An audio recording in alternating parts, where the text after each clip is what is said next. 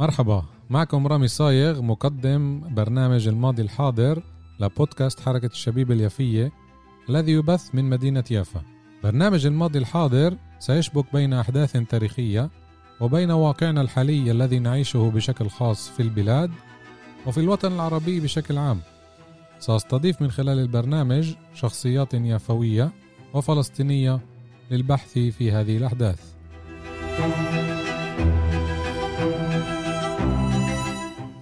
مساء الخير معكم رامي صايغ برنامج الماضي الحاضر. معكم اليوم ضيف عزيز جدا الأستاذ يوسف السالم ناشط اجتماعي وسياسي من عكا. قبل ما نبدأ معه يوسف كان يسمع الحلقات تبعتي وتواصل معي بشكل مباشر. ودعيته اليوم على استوديوهاتنا أو مكتبنا بيافا. ورح نحكي طبعا عن مدينة عكا العريقة. وكمان من حسن حظنا إنه في عنا أشخاص بتتابعنا بكل الوطن ويوسف واحد منهم وبشكره كتير على الاستجابة وكيف كان من الأشخاص اللي تعاونوا بالسهولة. واليوم هو معنا. شكرا كتير أستاذ يوسف لحضورك لنا. أهلا وسهلا فيك. مساء الخير وبحييك أستاذ رامي وتحية لأهل يافا الصامدين. وتربطني علاقة عاطفية مع يافا. كون يافا البلد مكملة أو بلد تشبه مدينة عكا في الطابع وفي الحضارة وفي الثقافة العامة. في أشياء مشتركة كثيرة بين مدينة يافا ومدينة عكا.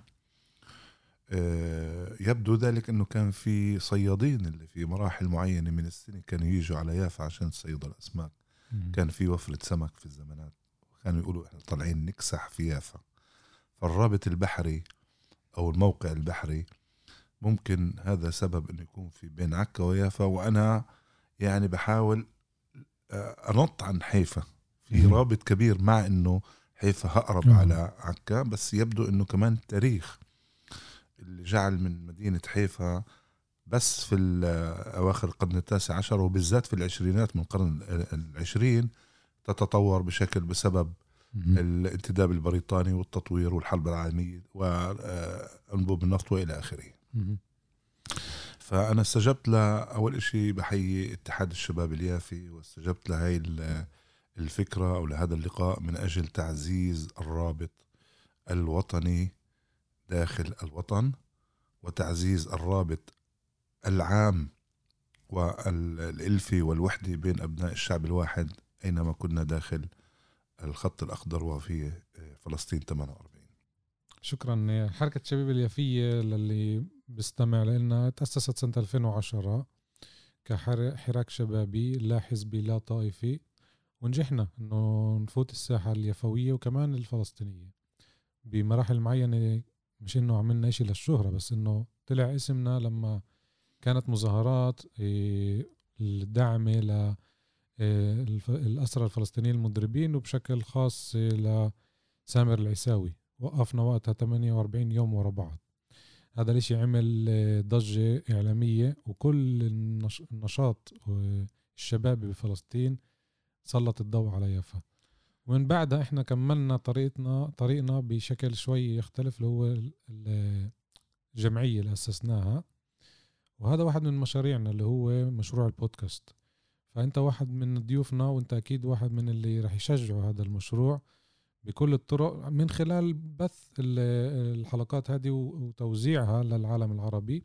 هذا هدفنا كمان إنه يوصل صوتنا لكل العالم العربي مش بس الفلسطيني. اخ يوسف إيش تقدر تعرفنا عن عكا نبذة تاريخية؟ قبل ما أفوت على النبذه التاريخيه م. راودتني فكرة. طبعا نشر أو نشر الوعي والانتماء الوطني ونشر الكلمة النابعه من القلب و نأتي نحن اليوم وفي أمامنا يعني مشاكل كثيرة ومشاريع كثيرة يبدو أن علينا القيام بها ولا بد أن يكون هناك تكاتف وتعاضد ودعم من أي شخص فلسطيني حر أو عربي حر أو إنساني أو إنسان أي إنسان في العالم دعم مجتمع بعد ما فقد كل شيء تقريبا في ال 48 وإحنا جيل اللي ممكن يعطي أكثر صار عندنا في هناك إمكانيات لكن إمكانيات محدودة. تراد- تراودني آه، فكرة تطوير المجتمع الفلسطيني في الداخل من خلال التعليم ومن خلال ربطه في الصناعة العليا اللي بتسمى في الإنجليزي الهايتك. وتخريج شباب يستطيعون نقل المجتمع نقل آه، لا سيكون تأثير اجتماعي وسياسي كبير آه، في المستقبل. نحن في صدد أن نبدأ في أيضا في التحدث عن مشروع يبدو في حلقة ثالثة راح تكون عن هذا المشروع. سأتكلم الآن عن عكا. طبعا مدينة عكا. آه، عكا كمدينة في نبذة تاريخية يعني آه، هي مدينة عربية كنعانية آه، ذكرت منذ آلاف الألف الثالث قبل الميلاد ويبدو أيضا أكثر تعد من أقدم المدن في العالم بعد أريحة. هذه حقيقة تاريخية مؤكدة تدحض ادعاءات ال- ال- اليهود بأن بلدهم آه، أن هذه البلد بلدهم وهؤلاء. وهناك إثبات آخر أن عندما احتلت آه، القوات الإسرائيلية مدينة عكا آه، وضعت نصب تذكاري لمن سقط من الجيش الإسرائيلي في مدخل مدينة عكا وكتب عليها بالعبري مشحرري عكو يعني آه، محرري. آسف مش محرري عكا آسف أنا غلطان آه، كتب كتب عليها محتلي عكا وعكا في التاريخ التاريخ اليهودي هي عير نخريت يعني آه، مدينة ليست بيهودية أو مدينة. أجنبية أو غريبة. وهناك قصة تاريخية عن تسمية عكا يقال أن يوشع بن نون دخل في مع بني إسرائيل إلى فلسطين عن طريق الأردن.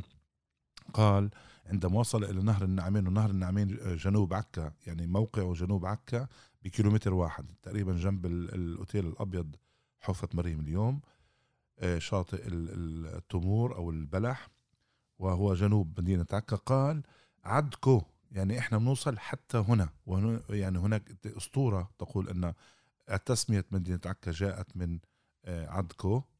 وهناك آه، ادعاء آخر أن عكا جاءت آه، من مدينة من من مصطلح العك والعك هو الرمل الحار.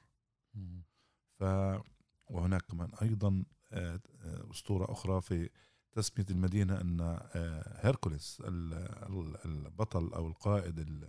التاريخي ارصته حي. وفي كان على الحيطان بيطلع في عكا حيطان السور نبتة خضراء وفي عليها زهور صفراء فأخذوا الزهور وطبعا دهنوها على على الجرح أو مكان اللدغة. وشفي فسميت عكا يعني نبتة الشفاء. ففي الأكو فهذه التسمية. طبعا لمدينة عكا مدينة عكا أساسا عندما جاءت إسرائيل واحتلت مدينة عكا وهي قسم من آه، مشروع أو قرار التقسيم الذي ال 181 الذي آه، آه، هذا القرار الذي ينص على تقسيم البلاد بين اليهود والعرب. عكا المفروض كانت تكون ضمن الدولة العربية. واحتلال مدينة عكا يثبت أن آه، إسرائيل أو اليهود لي آه، كانوا هدفهم ليس إقامة دولة لحماية اليهود من ما حصل لهم في أوروبا إنما أيضا جاءت هذه الدولة لإقامة دولة استعمارية آه، تفكك جغرافيا واقتصاديا وسياسيا وحضاريا وإمكانية وحدة الدول العربية التي ممكن كانت تكون أن من أعظم آه، ال- ال- الدول قوة سياسية واقتصادية وحضارية حضارية كبرى يبدو أن فكر ال- الأوروبي الاستعلائي كما ذكره آه، البروفيسور الفلسطيني آه، الاستشراق ادوار سعيد. إدوارد سعيد. في كتابه الاستشراق قال أن الأجنبي ينظر إلى العربي بنقمه تاريخيه لأنه العرب حاولوا يحتلوا أوروبا. طبعا أنا بديش افوت في الموضوع. ففكر الاستشراق وفكر الاستعلاء على الغرب على الشرقي. كوننا نحن مهد الحضارات وفي مرحلة من التاريخ كنا نحن المنارة والموجه. كلمة أورينت مظبوط. جاءت من هنا طيب ننتقل إلى عكا عكا قبل. زمن الانتداب وقبل ال... ال... ال- التاريخ الحديث اللي إحنا دائما بنحكي عنه اللي نعم. هو أقل من 100 سنة واندثر لأنه الاحتلال همه يمحي هذا الشيء وبده يعلمك على ما قبل الميلاد زي ما حكينا مع سامي و- وغسان عن يافا واللد يعني إنه التاريخ الحديث تقريبا ممحي. إيش نقدر نعرف مثلا عن عكا قبل النكبة؟ زمن الاحتلال البريطاني مثلا. قبل ما أبدأ في الموضوع الهدف كان من آه، طبعا المقولة تقول أن هذه البلاد لم تكن آه، لها آه، فيها شعب منظم أو فيها حضارة وجاءت جاء شعب معين ليقيم حضارة جديدة في منطقة قاحلة. لا يوجد فيها لا زراعة ولا حضارة ولا شيء. نحن نأتي اليوم لنؤكد في الحقائق التاريخية أن آه، لعكا ومدن أخرى وقرى وأن هذا الشعب الذي كان هنا كان له حياة وكان له حضارة وكانت له عادات وتقاليد ولباس ومأكولات وغيره من حضارة تشرف أي شعب آخر في العالم. بلغ عدد سكان عكا قبل قرار التقسيم حوالي 12500 نسمة. آه، أصبحوا بعد قرار التقسيم آه، يبلغ من العدد 18 ألف سرعان ما ازداد هذا العدد. آه، كون آه، أن عكا تقع داخل حدود الدولة العربية التي المزعومة التي كان يمكن أن تقام بعد قرار التقسيم وإذا طبق قرار التقسيم بكامله. ف أراد الناس في ذلك الحين أن يضمنوا لهم مكانا آمنا حتى نهاية الحرب. وهذا ما حصل فعلا. الآن من من من تاريخ الشفوي الذي نقله أبي ونقله البعض آه، يقال أن آه، زمن الاحتلال حاولت آه، القوات الاحتلال الإسرائيلية تسميم المدينة وفي شهادة من بروفيسور صديقي بروفيسور إيلان بابي أو بيبي. يؤكد أن كان في بيت موشي ديان في نهلان. سم آه، اللي ممكن يحطوه في المي يصير في آه، مرض التيفوئيد وواحد من العيلة انسم فيه فأخته أو مش بشكل دقيق لكن الحقيقة حقيقة وجود السم للقضاء على سكان عكا. وهذا يثبت مرة أخرى أطماع الحركة الصهيونية في القسم الآخر من البلاد اللي كان معاد للدولة العربية. الحياة الثقافية في عكا. طلع آه، الحياة الثقافية تنبع أيضا من موقع البلد. لنرجع إلى التاريخ نرجع إلى التاريخ. مدينة عكا كان أهم ميناء قديم آه، على على مر التاريخ. ولماذا؟ مبنى الجغرافي آه، ميناء عكا هو مبنى طبيعي لأن عكا هي شبه جزيرة داخل البحر. فهي تحمي شرقها الميناء ال ال الأساسي الموجود فيها وتحميه من الرياح والأمواج العالية.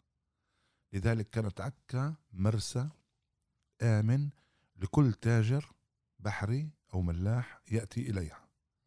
ففلسطين آه، يعني لو نظرنا إلى خارطة الساحل الفلسطيني نرى أن ميناء عكا محمي. بشرقه من اليابسة التي بنيت عليها عكا القديمة. وهذا الأمر استقطب كثير من التجار الأجانب. في الصدفة كان في إلي دورة خلال تعليمي في جامعة حيفا فكانت محاضرة اسمها سارة أرنسون. أول ما فتت كان اسم الدورة مشافوت ساحر زاروت أو المستوطنات تجارية أجنبية في البلاد. وأول ما فاتت على المحاضرة بتقول سيكون لنا جولات كثيرة في مدينة عكا. ابتسمت. قالت لي كنك أنت من عكا. قلت لها نعم. قالت لي أنت راح تكتشف أنك أنت بتعرف 20% من تاريخ عكا. وفعلا آه، الشرح والأنواع الحجارة ومن بنى عكا على مر التاريخ وإلى آخره. أعود إلى نبذة تاريخية. طبعا عكا هدمت على يد صلاح الدين تقريبا 1258 على يد صلاح الدين كونها مدينة تستقطب الأجانب تستقطب الصليبيين الذين كان ليس لم يكن هدفهم آه، هدف ديني. جاءوا تحت غطاء ديني لكن هدفهم كان استعمار والسيطرة على موارد. وعكا بقيت حتى ظاهر العمر مدينة قراصنة. شبه مهدومة وبنيت عليها البيوت بعد إنشاء آه، ظاهر العمر وتطوير المدينة. بدأوا في بناية المدينة من خلال البناء على بنايات المهدومة. يعني استغلوا الأسس الموجودة أو الحيطان أو نصف الحيطان اللي كانت موجودة وبنوا عليها. وإذا تجولنا في عكا نرى أن عكا هي سبع طبقات. تحت الأرض اللي بيجي من منطقة الفرار بيقدر يفوت على النفق اللي اكتشفوه جديد نفق التمبلريين. فبيشوف هناك أربع طبقات ولا يزال بيكتشفوا الطبقات تحت. زي ما عندنا بيافا القديمة مع إنه يافا القديمة 30 متر فوق البحر هي تلة. بس بالضبط نفس السرد. كل الشعوب اللي احتلت يافا كل شعب له طبقة. اليوناني الروماني البيزنطي إلى ما. في كتاب آه، لإبراهيم نصر الله زمن الخيوط البيضاء والقنديل إلى آخره.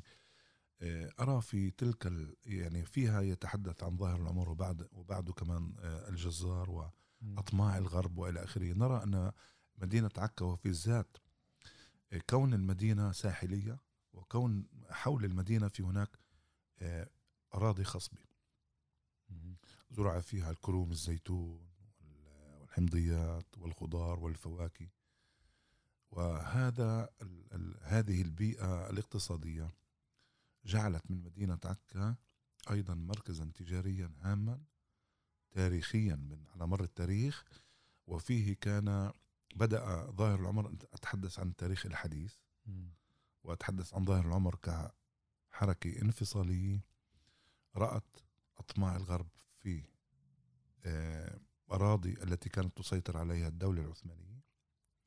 والتي أصبحت الدولة العثمانية بعد آه، في تلك الفترة آه، دولة ضعيفة. والإمبراطورية العظيمة بدأت في الحضار أو بدأت في الانحلال.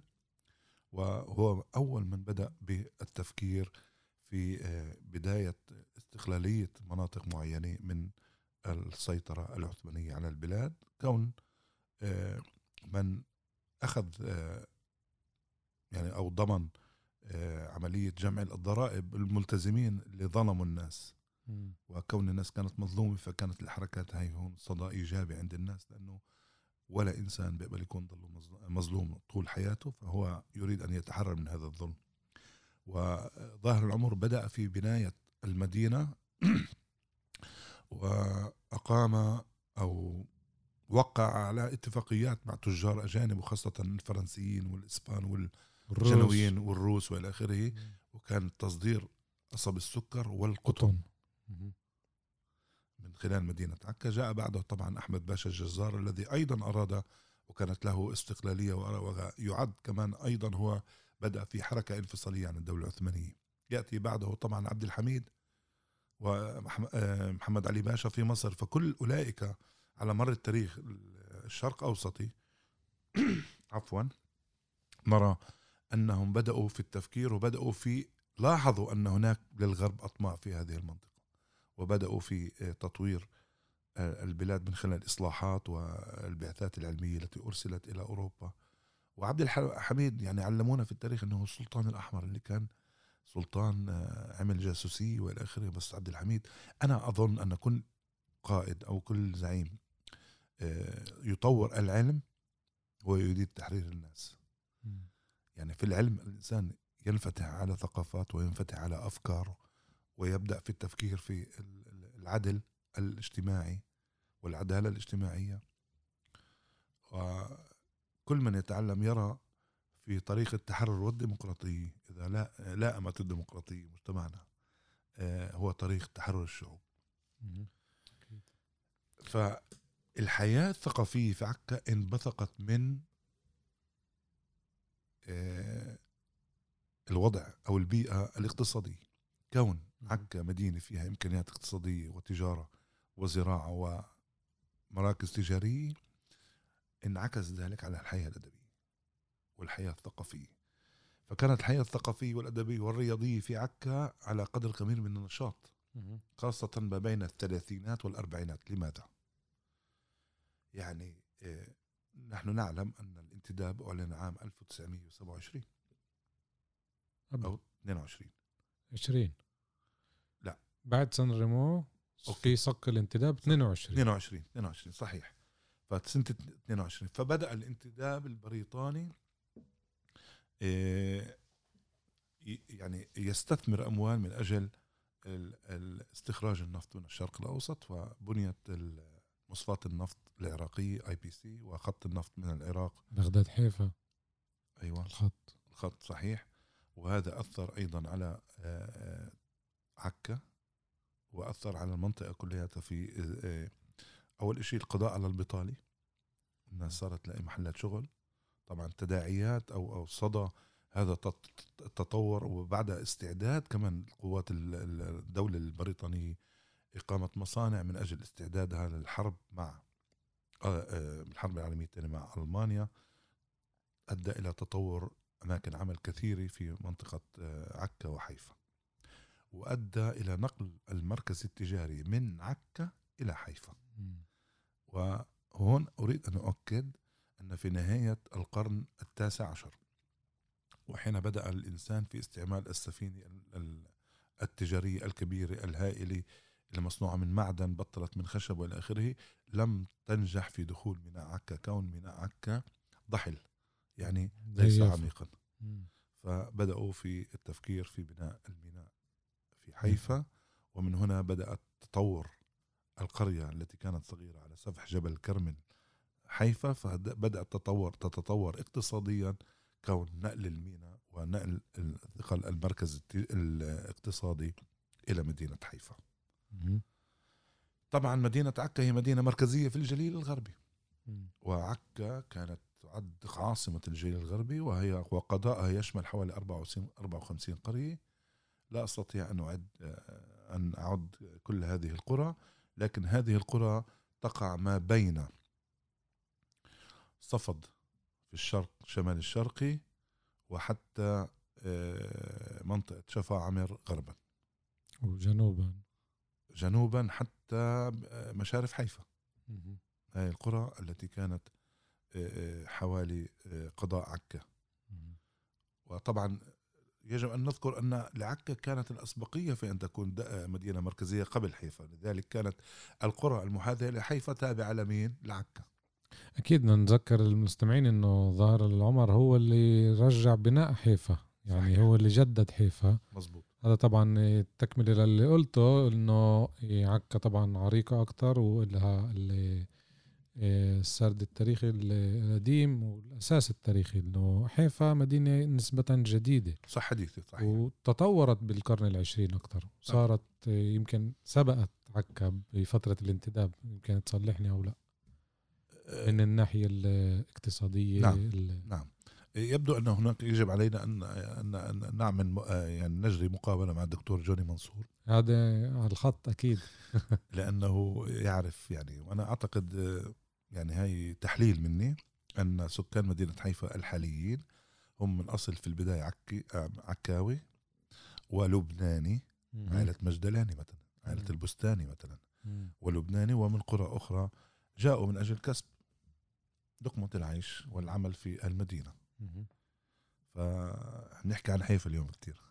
نرجع إلى عكا. إيه نضلنا بفترة الانتداب إحنا والحكم نعم. البريطاني. نعم. في أكيد بكل مدينة المؤسسات التعليمية الخاصة فيها الرسمية كمان. إيش تقدر تحكي لنا عنها؟ ترى في عكا كان مدرسة ابتدائية رسمية للبنين وأخرى للبنات ومدرسة ثانوية. نسبة ل 12 ألف مواطن مش كتير كعدد يعني. هي مدارس حك... رسمية. في هناك مدارس خاصة. آه، غير ترسنطة في مدارس خاصة؟ طبعا. شوف المدارس الخاصة بعدين خلينا نكمل على المدارس مم. الرسمية. طبعا تلاميذ المدرسة الابتدائية للبنين كانوا موزعين على بنايتين. البناية الأولى كان بناية آل الكردي في حارة المجادلي يعني نقول اليوم حارة طافش. وساكن فيها اليوم الدكتور حسام طافش. آه، وهي فوق نادي الكشاف الإسلامي اليوم. و بنى الطابق الأول صلاح الكردي عام 1750 وكان صلاح الكردي بيك آغا أو صلاح آغا الكردي صلة نسب مع السلطان العثماني سليمان القانوني. هذا ما جاء في كتاب آه، عكا تاريخ وذكريات تراث وذكريات الذي كتبه كاتبان من عكا متى سمعان البوري ودكتور يوسف أحمد شبل. اثناهما من عكا من عكا وكتبوا الكتاب آه، مبني على مصادر تاريخية. وأنا اعتمدت في آه، لقاء اليوم أحضر من هذا الكتاب إضافة إلى مصادر أخرى. ف آه، والطابق الثاني بنا- بناه علي آغا الكردي ابن أخوه. والبناية الثانية في بناية السور محاذية يعني كان في بناية اللي كانت فيها المحكمة. إحنا بنعرف إنه كانت البناية في بناية اليوم هي فندق آه، اسمه يا الله راح له لسه بذكر. اللي صاحبه من الجليل. آه. كنت فيه مرة. إيه. أكوتيل. اسمه. أكوتيل.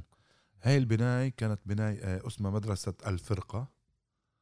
ومدرسة الفرقة يعني مدرسة كانت كل صف فيها بين 40 ل 50 طالب وكان الصف مقسم إلى فرقتين الفرقة. فجاء التسمية من هنا. طبعا يمكن حسب مستويات أو أو مسارات تعليم. هذا ما أعرفه.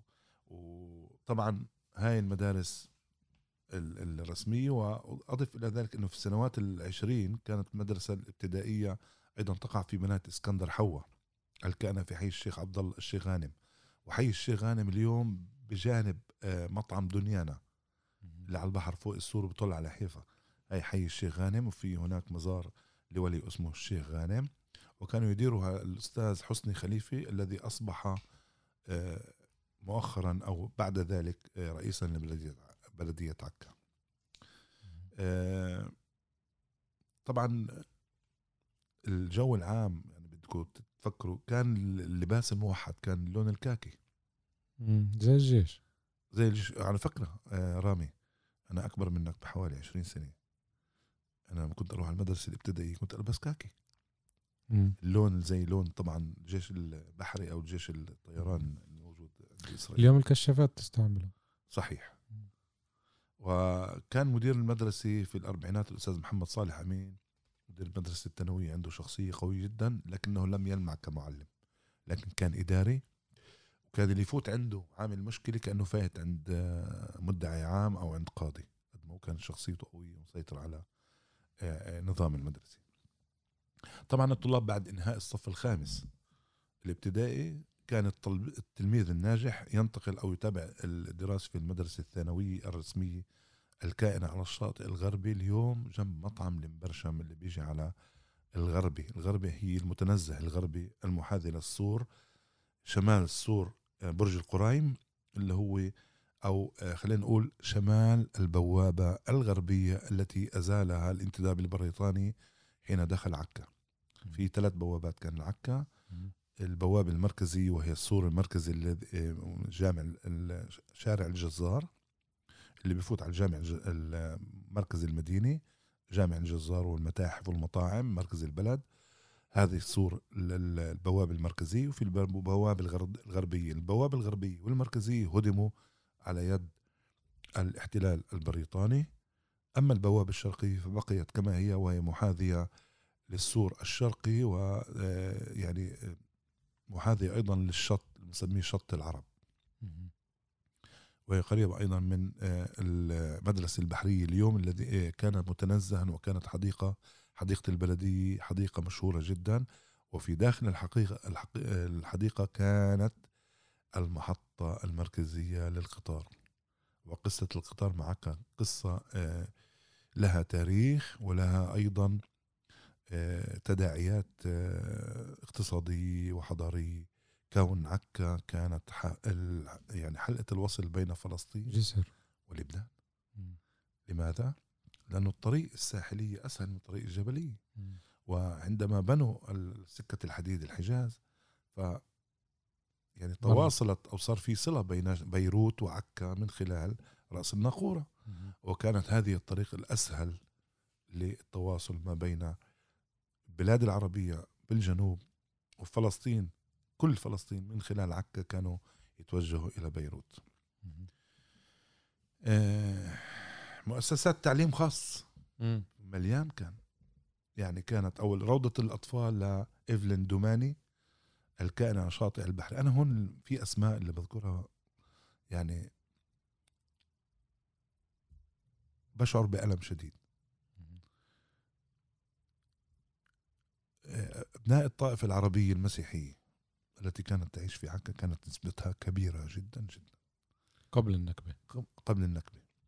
وبعد النكبة وخلال السنوات بدأت هذه الطائفة تنقص عددا للأسف. هذا الشيء أثر على الأجواء العامة في المدينة صراحة. وهذا الشيء يؤلمني خاصة وأنا أشعر أنهم إخوتي وأحبائي. وهم جزء من المدينة. طبعا بإضافة لروضة الأطفال اللي تتبع لإفلين دوماني كانت مدرسة تملكها السيدة سميحة نعيم الجراح وهي عائلة عريقة. وآل الجراح كمان لهم باع في الاقتصاد العكي. وهذه المدرسة موجودة بالقرب من منزل المرحوم الأستاذ أحمد الشقيري مؤسس منظمة التحرير الفلسطينية. وموجودة في شارع اليوم يسمى بشارع يهوشافات. آه، في عكا الجديدة. وهناك أيضا مدرسة مرتا بالقرب من خان الإفرنج خان الإفرنج موجود قرب الميناء داخل الميناء وفيه مدرسة ترسنتا اليوم. ومطعم عودي. هناك أيضا مدرسة خاصة اسمها مدرسة غرق بيس. الكان في حي الفاخورة قرب الفنار قرب آه، دير اللاتين الفرنسيسكان. وهناك مدرسة خاصة أخرى تملكها السيد آه، إسكندر ياكومي قبل آه، قرب سبيل القديس اسمها مدرسة النادي الأرثوذكسي. هي كانت كلها قبل 48 برئاسة طبعا كان يرأسها سيدة تسمى ثريا سداح. عينت بعدها الأديبة الفلسطينية العكية سميرة عزام كمديرة للمدرسة لهذه المدرسة مدرسة النادي الأرثوذكسي. وهناك مدارس خاصة مثل المدرسة المدرسة الوطنية كان يديرها السيد أحمد سعد الدين. موقعها موقعها كان في قصر العجم. هناك في قصر موجود بين ساحة عبود اللي تقع فيها أيضا كنيسة مار جيرياس.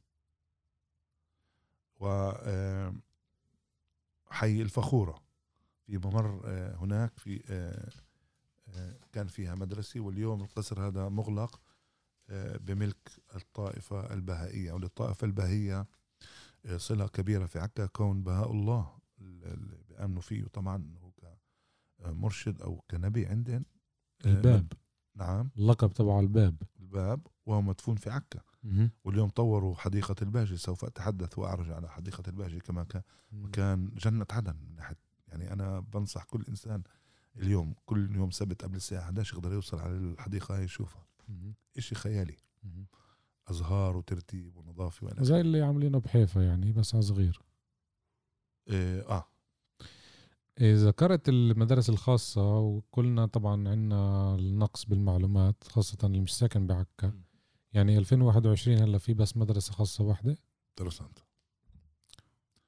هذا بس عشان النكبة يعني.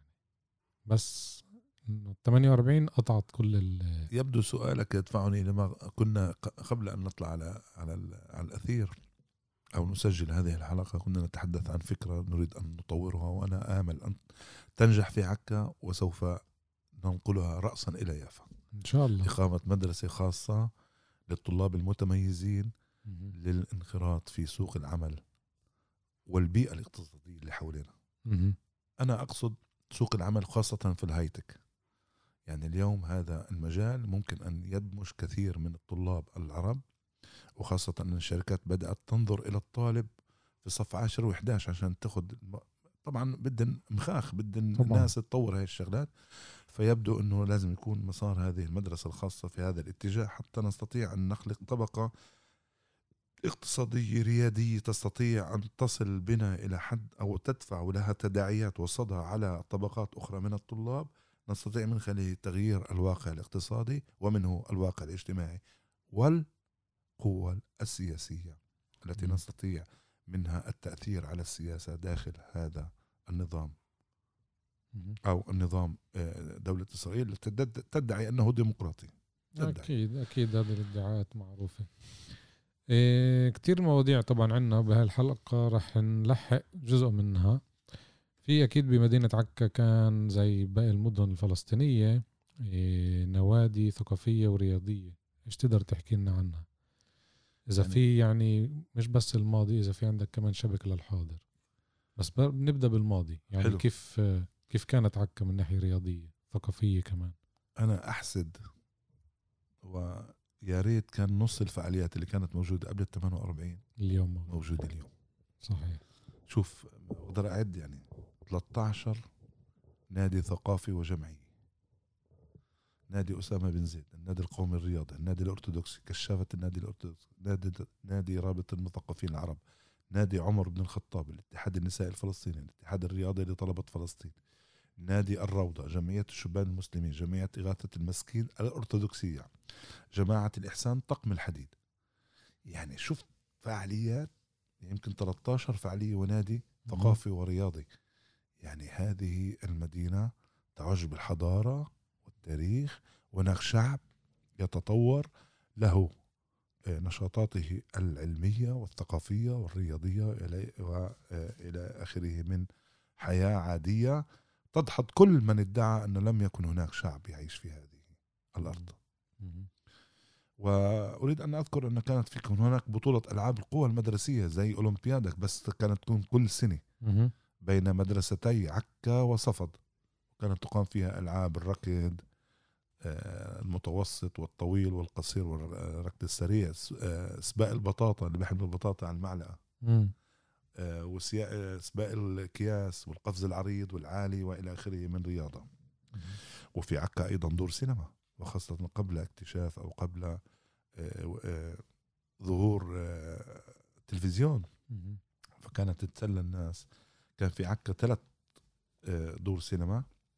عرضت زمن الانتداب كانت تعرض زمن الانتداب وكان ارتياد السينما أكثر وسائل الترفيه عند المجتمع العكي. وين كانت موجودة؟ خارج الأسوار؟ في تنتين داخل الأسوار وواحده خارج الأسوار. سوف أذكرهم. لكن كانت في تلك الفترة كانت الافلام غنائية زي في ذروتها أشهرها أفلام عبد الوهاب كوكب الشرق أم كلثوم فريد الأطرش الذي كان يأتي بمرافقة الراقصة سامية, سامية جمال والمطربة ليلى مراد ونور الهدى وصباح ومحمد الكحلاوي وأفلام يوسف وهبي وحسين صدقي تستقطب جمهور كبير من الناس. وكانت تعرض أيضا أفلاما ومسلسلات أجنبية مثل طرزان وفلاش جوردون وأفلام سابو. يعني من مصدر من الكتاب الذي أعتمد عليه في حديثي معك. آه، دور السينما اللي كانت آه، وكانت هناك أيضا آه، آسف آه، مسلسلات تعرض على مسلسلات في السينما. وكانت من ثمن البطاقة الدخول ثلاث قروش فلسطينية.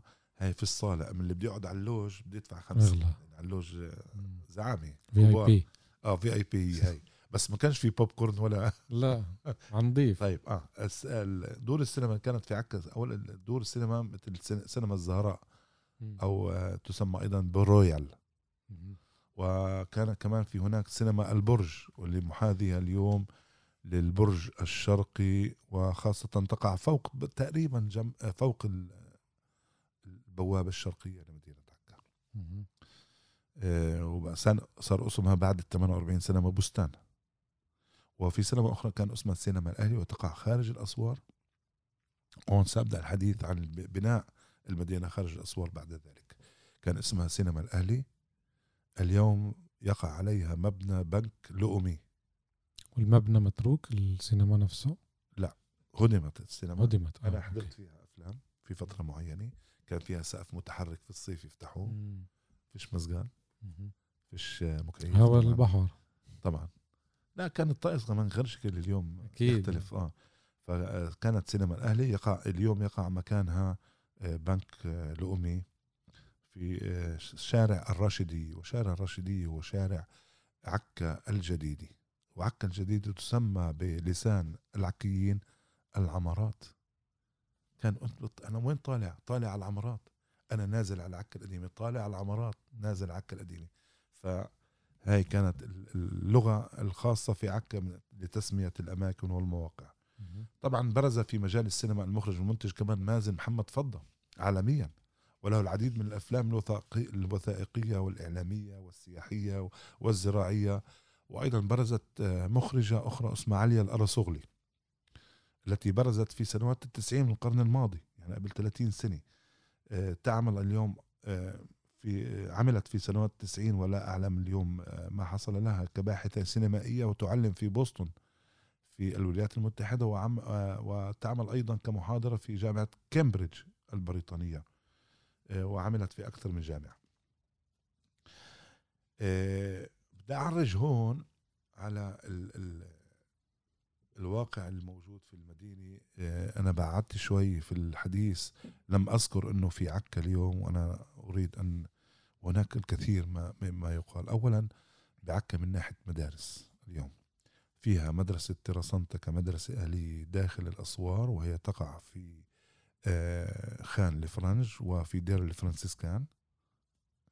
وفيها صف واحد من السابع ل 12 بس صف واحد من كل شعبة مرحلة. واحدة. شعبة واحدة من كل مرحلة.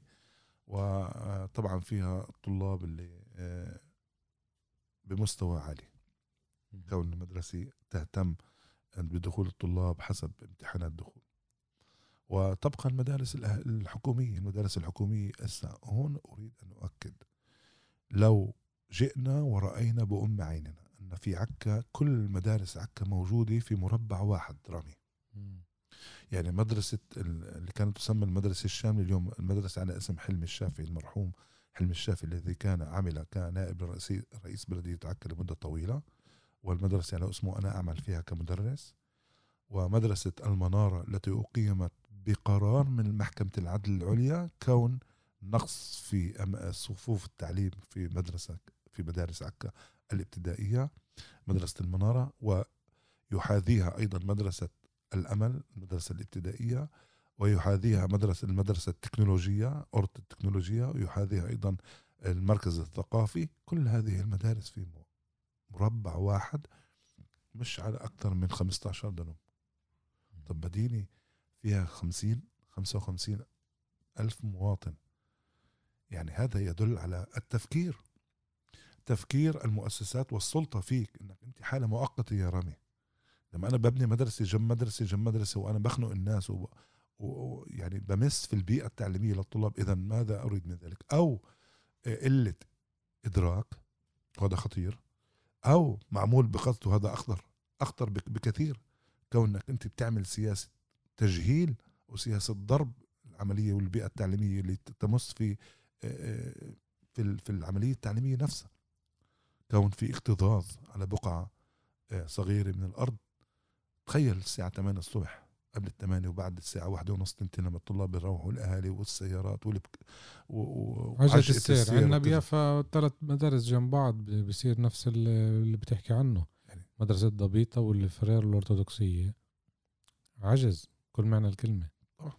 بس بنظرة تانية اللي انت ذكرتهم هدول زي كانوا بالأيام الحالية يعني إنه مش إحنا خططنا هذا الإشي نعم. اليهود خططوا هذا الإشي. صحيح.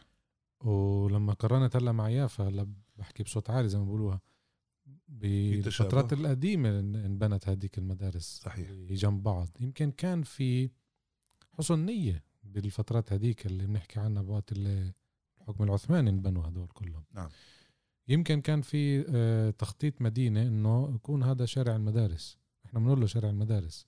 بيبدأ من آه، شمالة من ضبيطة بيخلص بترسنطة الابتدائية. كله مع شارع يافت بيختلف في عكا إنه مش هذه- دفاعا عن اليهود أكيد. واضح واضح. أنت عم تجيب حقائق تاريخية. آه. لكن أنا هناك شيء يختلف. أن مدرسه المدرسة ال- ال- أرض حلمي الشافعي بدأ في منها في بداية الخمس أو في منتصف الخمسينات. امم منتصف الخمسينات بدأت المدرسة بنيت المدرسة. يعني آه، هي مدرسة أقامتها السلطات الإسرائيلية. ومدرسة الأمل أيضا ومدرسة المنارة أيضا ومدر- والمدرسة التكنولوجيه التي كانت مبنى لل للفرقة الموسيقية العكية تزمورت فكل هذه البنايات لم يفكروا مليا إنه يجب أن تكون موزعة جغرافيا على مناطق عكا حتى يستطيع الطلاب من الوصول إليها بسرعة وتستطيع هذه المدارس من المنافسة فيما بينها وتستطيع هذه المدارس أن تكون فيها بيئة تعليمية هادئة ليست ضاغطة مليئة بالطلاب على امتار معدودة. اكتظاظ اكتظاظ يعني, يعني- هذا هذا الشيء يمس في العملية التعليمية في تطور الطلاب. يعني في مسطحات بس البلدية بدها عكا آه، تعاني من مسطحات بناء وخاصة بناء آه، مؤسسات. وبيوت. مم. وفي الآونة الأخيرة في هناك لكن آه، بناء أكثر من تجاري. مبادرين تجاريين من الفكر الرأسمالي. بناء بيوت وعمارات وعمارات وأبراج صار في اليوم أراضي آه، بالقرب من قرية المنشية سابقا أنا أسكن بيت في آه، يعد في قرية المنشية التي هدمت.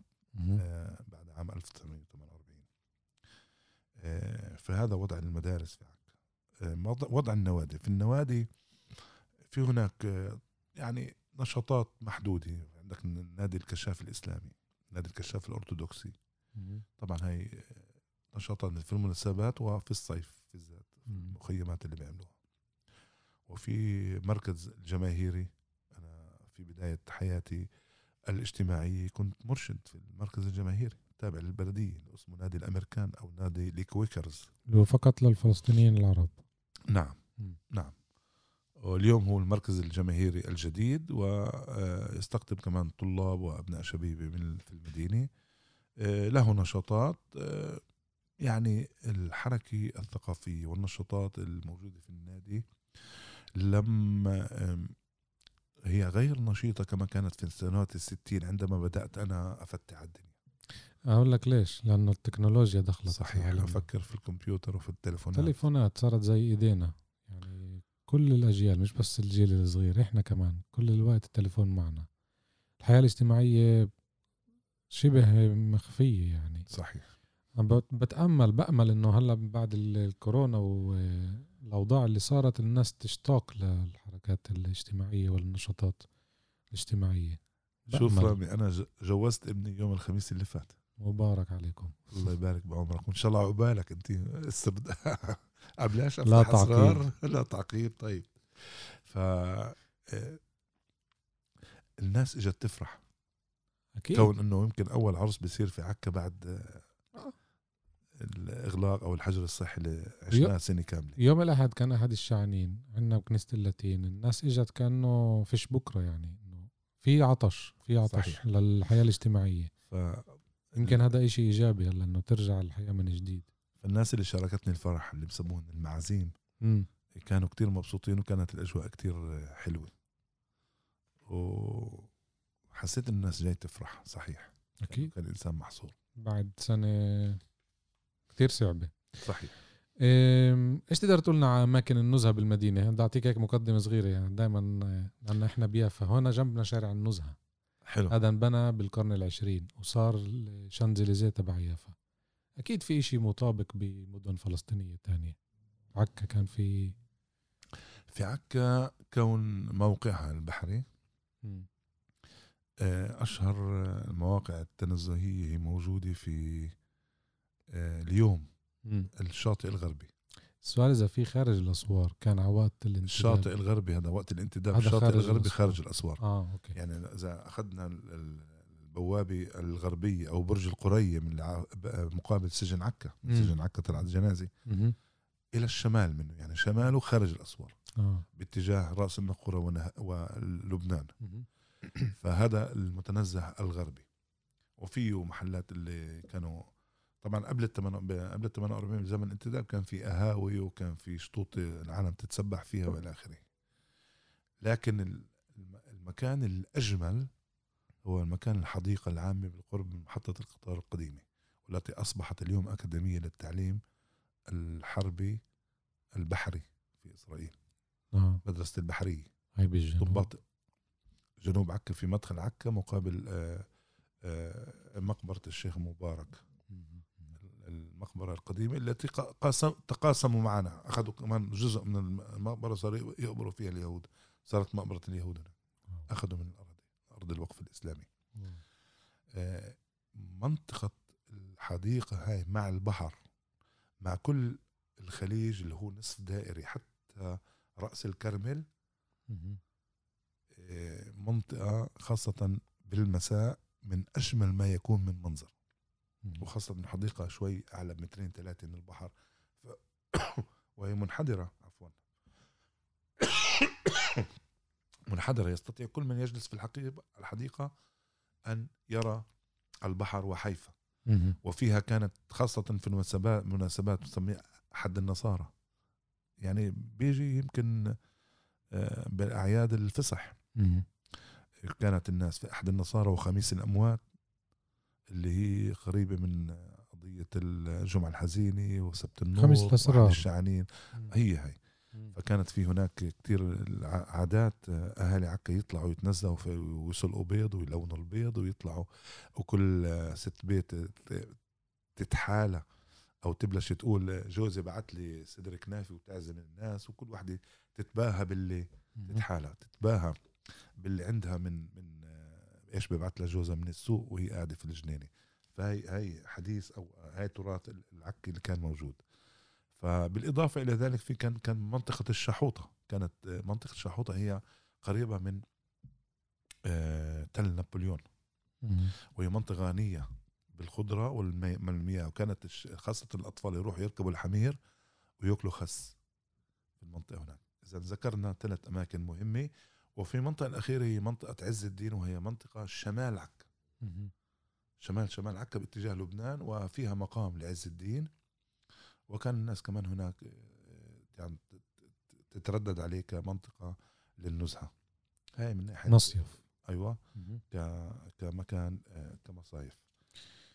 إيه زي ما قلنا للمستمعين رح نعمل إن شاء الله كمان جزء تاني الموضوع الأخير للحلقة هاي. الجزء الأول هو الصحف والإذاعات. طبعا فلسطين هي القلب النابض كانت للصحف والإذاعات مش بس كفلسطين إنما بالعالم العربي. يعني أنا مثلا لما بتعمق بموضوع الصحف اليفوية إيه، قرأت قبل كم من أسبوع عن إيه، جريدة الدفاع أنه كانت تتوزع خارج فلسطين أكثر من فلسطين. صحيح. يعني هذا إنجاز اليوم نستوعبوش إيه، كيف كان بعكا الوضع؟ أكيد متشابه بس تعال نشوف إيش كان بعكا. بعكا كان فيها آه، أربع صحف. آه، صحيفة الإنارة اللي صاحبها صاحبها نقول آه، يوحنا وهو صاحبها ومحررها. تأسست عام 1925 وهي صحيفة سياسية. وفي صحيفة أخرى يملكها السيد محمد الغندور اسمها الحقيقة المصورة تأسست عام 1937 وهي صحيفة نقدية سياسية أدبية وكانت تعطي أو تعطي تقارير عن آه، نشاط السينما والفكاهة وكانت أيضا تنشر تنشر قصص أسبوعية.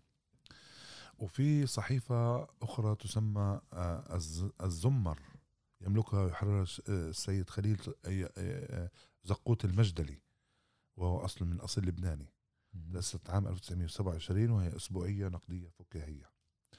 وهناك صحيفة أخرى آه، كان يحررها الأستاذ كمال أحمد عباس وكان يملكها أيضا محمد مصطفى الغندور وهي صحيفة إخبارية نقدية سياسية وتنشر أيضا آه، مقالات آه، تتداول العلوم والفكاهة والقصص.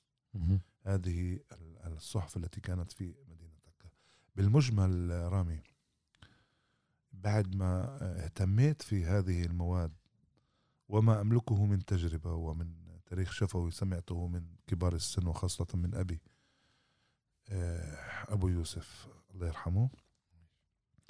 أستطيع أن أقول أن كان لمدينة عكا كجزء من فلسطين عامة وفي فلسطين عامة حياة فيها حضارة فيها حركة علمية وأدبية وثقافية ورياضية ومن قال أن هذه البلاد ليس فيها شعب. لا كانت في هناك هوية تتبلور وتتطور ويعني تبني لإقامة دولة كانت ممكن أن تكون دولة مزدهرة. مزدهرة. وممكن أن أقول وأن أستشف من ما سمعته وما قرأته عن يافا وعن عكا وعن حيفا أن في هذه المدن تطورت طبقة متوسطة كبيرة وعريضة. علميا هذه الطبقات في العلوم السياسية تستطيع أن تتبنى أفكار ديمقراطية تحررية تقدمية تبحث عن العدالة للجميع وتبحث عن حياة أفضل للجميع. وممكن كنا أن نكون إحدى الدول أو من ريادة الدول العربية في عملية تطبيق الديمقراطية الحقيقية للحفاظ على حقوق الإنسان والمواطن. وهذا ما فقدناه عام 1948 للأسف الشديد بس إحنا طبعا من خلال برنامجنا بنوعي الجيل الجديد ونوعي كل المستمعين بالوطن العربي كله بفلسطين وخارج فلسطين. عن أهمية آه، وجودنا هنا ومش بس آه، إحنا بنبكيش مش بس النظر على الأطلال والتعمق بالتاريخ القديم والحديث هذا هدفنا إنه عشان هيك برنامجي الماضي الحاضر إنه الماضي حاضر فينا ومش الماضي اللي إحنا بنبكي عليه بالعكس الماضي اللي لازم نرجعه بالصيغة الإيجابية طبعا. لأنه في كتير ناس بيسمعوا ماضي حتى لو ما كانش فلسطيني بقول لك إيش بدك فيه؟ خلص ماضي فات مات. إحنا أولاد اليوم. بس الشبك بين الماضي والحاضر برأيي طبعا لازم يكون خاصة إحنا الفلسطينية اللي فقدنا كل شيء لازم يكون حي فينا. رامي من خلال لقائنا إحنا تحدثنا اليوم عن عن عن ماضي وحاضر فينا. وتحدثنا أيضا عن مشاريع خاصة في مجال التعليم. صحيح. وأنا أربط بين العلم والعمل. وأقول أن العلم الصحيح اليوم في مجتمع تطغي عليه المادية. أنه يجب ربط العلم بالعمل وأن نجد هناك أن نعلم الطلاب لكن يكونوا يعني جاهزين للبيئة الاقتصادية الذين التي نعيشها. هذه البيئة الاقتصادية ممكن أن نربط الطالب أنك ستصل إلى إلى إلى تلك إلى إلى هدفك. ستصل إلى مرحلة معينة ممكن أن تكون فيها تعيش حياة اقتصادية أفضل. فأعيد أكرر, أكرر أن عندما نغير المجتمع بتعليم صحيح ملائم للبيئة الاقتصادية ممكن أن نحصل على تغيير أكبر. في الناحية الاقتصادية له تأثير على الناحية الاجتماعية وله تأثير أيضا على تأثير السياسي داخل مجتمع يسمي نفسه مجتمع ديمقراطي. الجزء الأول انتهى. شكرا كثير أستاذ يوسف. إيه، بحب أذكر المستمعين برنامجنا الماضي الحاضر عبر بودكاست حركة الشبيب اليافية المتواجد بصفحة الفيسبوك تبعتنا بودكاست حركة الشبيب اليافية. طبعا إحنا على التطبيقات Spotify و Podbean إيه، وكمان Google و Apple. بنحب نسمع تعليقاتكم بنحب نسمع تعقيباتكم وملاحظاتكم. شكرا لاستماعكم ان شاء الله بنكون معكم بالجزء الثاني بالاسابيع المقبلة. إلى اللقاء.